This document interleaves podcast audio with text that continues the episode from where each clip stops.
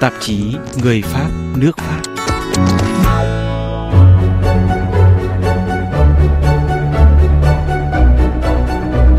Paris có đến hai bảo tàng lớn nhất cả nước Pháp dành riêng cho nghệ thuật châu Á, đó là Bảo tàng Quốc gia Guimet và Bảo tàng Charnucci. Nằm ở quận 8, Bảo tàng Charnucci trực thuộc thành phố, còn là bảo tàng lớn thứ năm dành cho nghệ thuật của Trung Quốc tại châu Âu. Quá trình hình thành bảo tàng được tái hiện qua triển lãm tạm dịch là từ châu Á trở về Henri Chaknochi, nhà sưu tập thời trào lưu Nhật Bản, diễn ra từ ngày 6 tháng 10 năm 2023 đến ngày 4 tháng 2 năm 2024. Từ khi mở cửa đón công chúng vào năm 1898, bảo tàng Chaknochi mang tên nhà sưu tập vị mạnh thường quân người Pháp gốc Ý hiện có gần 15.000 đồ vật liên quan đến Trung Quốc, Việt Nam, Nhật Bản và Hàn Quốc. Henri Charnucci là ai? Tại sao lại là giai đoạn trào lưu Nhật Bản? RFI tiếng Việt đặt câu hỏi với giám đốc bảo tàng Eric Lefebvre tại lễ khai trương triển lãm hôm 5 tháng 10 năm 2023. Henri Charnucci est un homme qui a eu plusieurs vies, euh, une vie riche euh, d'aventures, une vie riche d'événements. Henri Chernovsky là người có cuộc sống muôn mặt, một cuộc đời đầy phiêu lưu và sự kiện. Ông sống ở Milan, Ý thời trẻ và trải qua một giai đoạn vô cùng quan trọng. Năm 1848, ông tham gia phong trào cách mạng để lập nền Cộng hòa ở Milan và tham gia nhóm lãnh đạo phong trào phản đối quân đội Áo. Sau đó, Chernovsky cũng rất năng động trong thời kỳ Cộng hòa ngắn ngủi ở Roma phong trào cách mạng thất bại, ông đến Pháp bắt đầu một cuộc đời mới. Ông là nhà thầu trong rất nhiều lĩnh vực và cuối cùng giàu lên nhờ lĩnh vực tài chính. Dù vậy, ông vẫn luôn đam mê với tư tưởng chính trị, đến mức vào cuối đế chế thứ hai và khi nền đệ tam Cộng hòa ra đời ở Pháp, ông nhập quốc tịch Pháp. Dù sau đó, ông bị ám ảnh với những sự kiện bi thương giai đoạn công xã Paris. Sau công xã, lúc 50 tuổi, Chernovsky bắt đầu hành trình đến châu Á.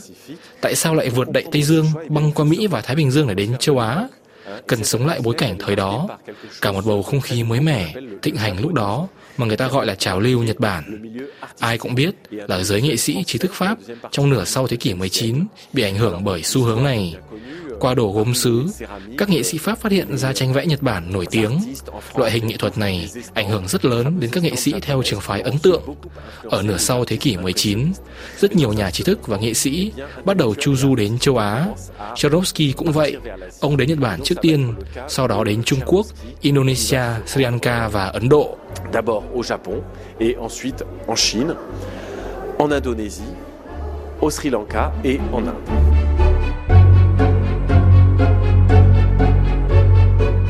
Ở tuổi 50, Henri Charnucci chu du thế giới với nhà báo Theodore Dure, cũng là một người Cộng hòa.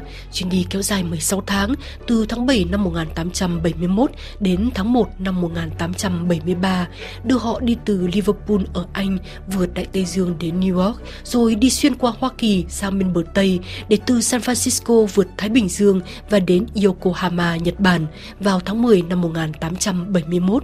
Sau gần 3 tháng ở Nhật Bản, Họ đến Hoa Lục, Hồng Kông, đảo Java, Sri Lanka, đến Ấn Độ và từ Mumbai trở về Liverpool. Hành trình của Charnucci được thể hiện một cách sinh động, kết hợp âm thanh, hình ảnh, đồ vật trưng bày cùng với lời bình của một hướng dẫn viên trong vòng một tiếng rưỡi để khách tham quan không bị nhàm chán. Giám đốc Eric Lefebvre cho biết tiếp.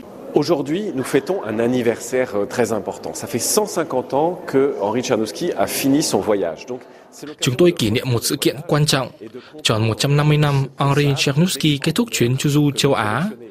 Cho nên đây là dịp để tái hiện lại chuyến đi và để hiểu thêm về bộ sưu tập đặc biệt. Chỉ trong tầm 16 tháng, ông sưu tập khoảng 5.000 đồ vật, sau đó chia sẻ với công chúng Pháp trên đại lộ Champs-Élysées vào năm sau, và cuối cùng là xây tòa nhà này chỉ để dành trưng bày bộ sưu tập. Đó là điều rất đặc biệt mà chúng tôi kỷ niệm ở bảo tàng. Nhật Bản được Henri Charnucci chọn làm điểm khởi đầu chuyến chu du bởi vì quần đảo mở cửa giao thương với thế giới ngay từ năm 1854. Xã hội chuyển mình mạnh mẽ nhờ những biện pháp cải cách dưới thời Minh Trị.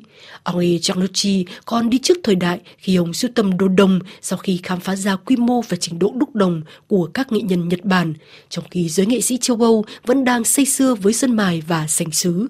Trong bộ sưu tập của ông có bức tượng Phật Amida cao lớn, sau này trở thành một trong những vật chủ đạo hình thành bảo tàng và hiện được trưng bày ở tầng 2. Bức tượng phản ánh kỹ năng điêu luyện của các nhà đúc đồng Nhật Bản cũng như sự quan tâm của Chagnochi đến nghệ thuật Phật giáo. Rất nhiều đồ vật, tranh, sách liên quan đến Phật giáo được ông bổ sung trong bộ sưu tập sau này. Khi đến Bắc Kinh, tiếp xúc với những người buôn đồ cổ ở phố Lưu Ly Xưởng, Chagnochi quan tâm đến quá trình phát triển nghệ thuật đúc đồng của Trung Quốc không có đủ hiện vật để bắt đầu từ nguồn cội, dù không có một đồ vật có từ thế kỷ thứ hai trước công nguyên. Nhà sưu tập người Pháp nhấn mạnh đến cách sưu tập của người Trung Hoa. Những ký tự được khắc trên đồ đồng hoặc tài liệu liên quan đến đồ đồng cổ dù ông không hiểu chữ Hoa.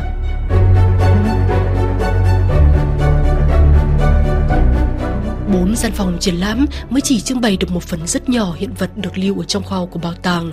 Henri Giannucci không đến Việt Nam, nhưng bộ sưu tập Việt Nam trong bảo tàng có đến 1.800 đồ vật, chiếm 10% số đồ vật của bảo tàng, trải dài từ 2.500 năm, có nghĩa là từ thế kỷ 5 trước công nguyên. Theo giám đốc Eric Lefebvre, bộ sưu tập Việt Nam không ngừng được mở rộng. Henri Tchernouski n'avait pas pu visiter tous les pays d'Asie. Henri Chernovsky không thăm được hết các nước châu Á, Bộ sưu tập của ông chủ yếu liên quan đến Nhật Bản và Trung Quốc. Sau khi ông qua đời, bảo tàng tiếp tục hoạt động và mở rộng các bộ sưu tập, đặc biệt là trong những năm 1920, 1930. Bộ sưu tập Việt Nam được hình thành, chủ yếu liên quan đến Việt Nam cổ đại nhờ những công trình khảo cổ được tiến hành ở Việt Nam trong giai đoạn đó. Trước hết là những tác phẩm có từ thời văn minh Đông Sơn, cho thấy sự xuất hiện thời kỳ đồ đồng ở Việt Nam và những tác phẩm giai đoạn này Tiếp theo, chúng tôi cũng có những tác phẩm thời giao chỉ. Cuối cùng, công việc trong những năm gần đây của chúng tôi là kết nối giữa cổ đại và hiện đại. Chúng tôi thắt chặt quan hệ với đồng nghiệp Việt Nam, các bảo tàng ở Việt Nam cũng như các nghệ sĩ Việt. Les musées du Vietnam, mais aussi avec les artistes vietnamiens. Theo trang web của bảo tàng thì khoảng 100 đồ vật đầu tiên bằng đá, đồng và gốm liên quan đến Việt Nam được mua từ ngay năm 1927 từ doanh nhân Victor de Mons ở Hà Nội và đam mê khao cổ. Đến năm 1933, bảo tàng nhận được khoảng 50 đồ vật có niên đại từ thế kỷ 10 đến thế kỷ 15 từ bộ sưu tập của doanh nhân Bì Clement Huet. Đến năm 1955, một chiếc vạc ba chân trong bộ sưu tập của Albert Puan, thành trà công trình Đông Dương trong tập niên 1920 được đưa vào bảo tàng. Sau đó, Bộ Sưu tập Việt Nam của Bảo tàng Chanuchi được bổ sung từ ba chương trình khảo cổ trong những năm 1934-1939 của nhà khảo cổ Thụy Điển Olof Jans kết hợp với trường viễn đông Bắc cổ FAO. Hai chương trình đầu tiên do Hiệp hội các bảo tàng của thành phố Paris, các bảo tàng quốc gia và Bộ Giáo dục Pháp đồng tài trợ. Đồ vật tìm được được chia chủ yếu cho các bảo tàng Chanuchi và bảo tàng Guimet ở Pháp, bảo tàng Louis Finot ở Hà Nội, nay là bảo tàng lịch sử Việt Nam.